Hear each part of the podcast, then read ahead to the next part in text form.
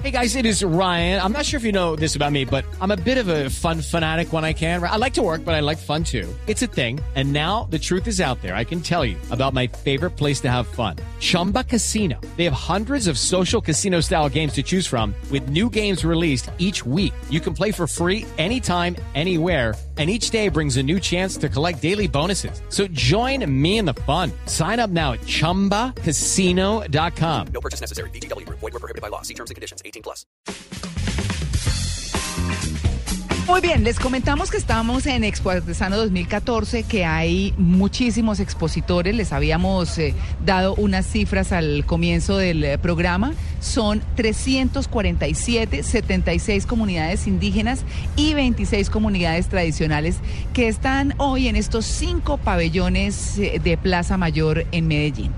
En este momento, como les comentábamos al principio, estamos con Gabriel Jaime Rico. Pero, pero Gabriel Jaime, buenos días. Pues muy buenos días y para nosotros es un placer estar desde aquí, desde Plaza Mayor, desde Medellín, con ustedes en esta mañana. Bueno, Gabriel Jaime, ¿cuál es su cargo exacto acá? Ahí díganoslo usted directamente. Pues yo soy, eh, eh, cuando uno es gerente de Plaza Mayor, uno es mensajero, artesano, curador, veedor, promotor, animador. Mejor dicho, aquí toca de porrista y todo. Porque, no, aquí se sirven tintos y se dirige la feria. Es más, es más, ¿cómo quiere el tinto? ¿Cuántos de azúcar quiere? Para Dos, por favor. ah, bueno, ya se lo Jaime, Yo quería hacerle una pregunta. Este lugar es un lugar, bueno, es el centro de eventos, de convenciones, de exposiciones de Medellín, pero eh, usted también habla de que es presidente de Expo Artesano tiene una participación especial, eh, además de como director de este centro de eventos y exposiciones, como algo adicional aquí a, a Expo Artesano. ¿Cuál es su participación especial específicamente en esta feria? Claro, lo que pasa es que hay que ver que... Eh, esta feria es propiedad de dos instituciones que son muy bonitas en Colombia. Sí. Una, Artesanías de Colombia con Aida Furmansky, que es la que está al frente de Artesanías de Colombia, y dos, Plaza Mayor con Gabriel Jaime Rico. Sí, sí. Entonces nosotros somos, digámoslo así, los el gerente de Plaza Mayor, que en este caso soy yo, y, la y la directora de Artesanías de Colombia nos convertimos en los copresidentes de esta feria para poder trabajar, para hacer, organizar. Entonces de ahí lo que hicimos fue mirar cómo esta feria, este proyecto se convertía en un punto de encuentro cultural. Sí. Incluso de esa Colombia profunda.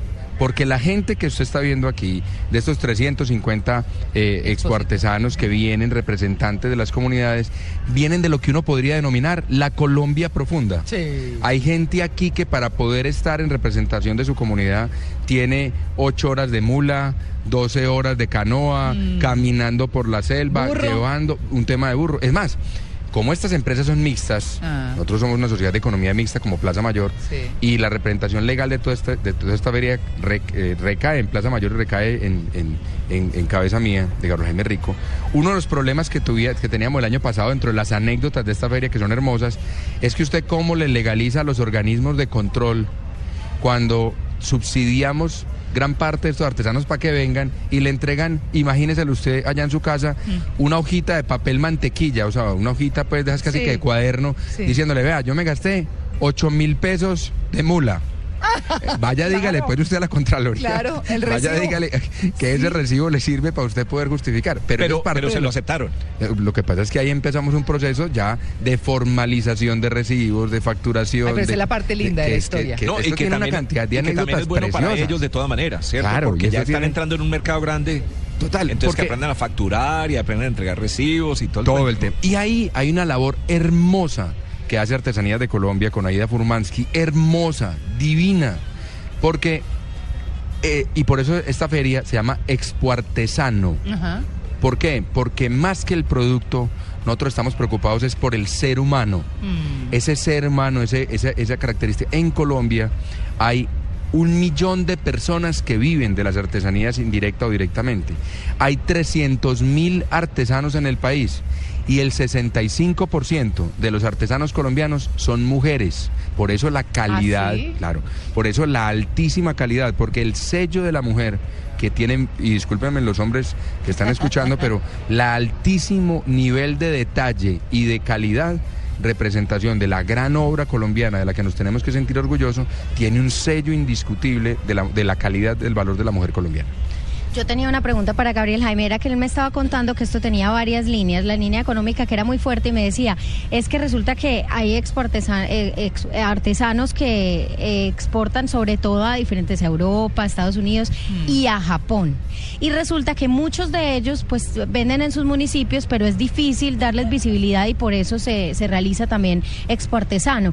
Yo quisiera saber cómo es esa exportación a Japón, porque es que me hablaba con mucho interés usted y me decía que era muy llamativa la artesanía colombiana en este lugar. Pues eh, en el negocio de las cifras económicas de- del tema de las artesanías eh, hay varias características. Una característica importante es que hay tres departamentos que es, que es donde se concentra gran parte del comercio internacional. Eh, que son principalmente Atlántico, que tiene el 36.9% de las exportaciones a Colombia de este sector, Antioquia, donde nos encontramos, que, está, que tiene el 24.3%, y el Valle del Cauca, que tiene el 13%. Digamos lo que ese es como el Pareto, son los tres grandes departamentos de regiones que exportan. ¿Y hacia dónde se exporta? Se exporta en gran medida a Estados Unidos, se exporta a la Comunidad Económica Europea, se exporta a Brasil. Brasil que hoy amanecimos pues como con un dolor Ah, sí, aquí como mejor dicho no hablemos de Brasil no, Sí, no le exportemos no mentira no. pero pero se exporta a Brasil y también se exporta al tema de Japón Sí. y más que dentro de las características en el mundo entero, los que tenemos la oportunidad de estar viajando a promocionar a Colombia, a promocionar a Medellín, a promocionar lo- los eventos eh, y tanta característica que hacemos, nos encontramos que el sombrero vuelteado, que el sombrero vuelteado se ha venido convirtiendo en un símbolo re- reconocido ¿De Colombia? de Colombia Ah, en el mundo. bien. O sea, cuando la gente ve un sombrero volteado, está empezando a generar un proceso de identidad Colombia que, que- que se ve reflejado en nuestro país. Y es parte de lo que está moviendo al Departamento del Atlántico, por ejemplo, que nos estabas diciendo que es prácticamente el principal exportador. por es lo que uno de entiendo. los, una de las muchas características. De todas formas, Sí. Colombia exporta mucho y exportan muchos temas. Eso De la- sí, de la costa que Eso envían. sí, pero, pero venga, le- pero te voy a contar una cosa, Tito, que es muy importante. Sí. El 85% de las ventas de los artesanos tradicionales se hace incluso casi que en sus municipios de origen. ¿Ah, sí? Sí. O sea, la gente vende en su zona. No, además Vende- los acabados son bellísimos. y, y son únicos. Claro. Que eso es otra cosa que es, que es característica. Entonces, para terminar de contar como dentro de la estructura, entonces Aida Furmansky, con Artesanías de Colombia, y Gabriel Jaime Rico, pues quien les habla, con Plaza Mayor, desde hace cinco versiones venimos haciendo el tema de Artesano. Y desde hace dos, que nos encontramos nosotros en estas, en, en sendas administraciones, pues tomamos la decisión de armar, de darle, de armar una vuelta distinta, de armar un tema completamente distinta, de inspirar un. Pero ¿sabe una me feria. gusta, Gabriel Sí. Jaime? Que se unan las regiones también. Claro, y, y eso es, ¿Qué y- por eso es parte de lo que te quiero contar. Sí. Entonces, hace dos años, Ah. la verdad sea dicha y al, y al César lo que es del César, a Dios lo que es de Dios. Ah. Nos unimos a Ida Formansky y nosotros y empezamos a decir, bueno, pero venga, esto no puede ser simplemente una transacción. Sí, Esto sí. no puede ser simplemente a ver esto que cómo le compramos a los de la comunidad tal y cómo compramos la mochila, sino que tiene que existir algo, tiene que existir una relación, hagamos de esto algo diferente, hagamos un punto de encuentro cultural. Y nos aparecieron unas cosas maravillosas. Primero, nos apareció un libro inspirador, un libro inspirador Sí.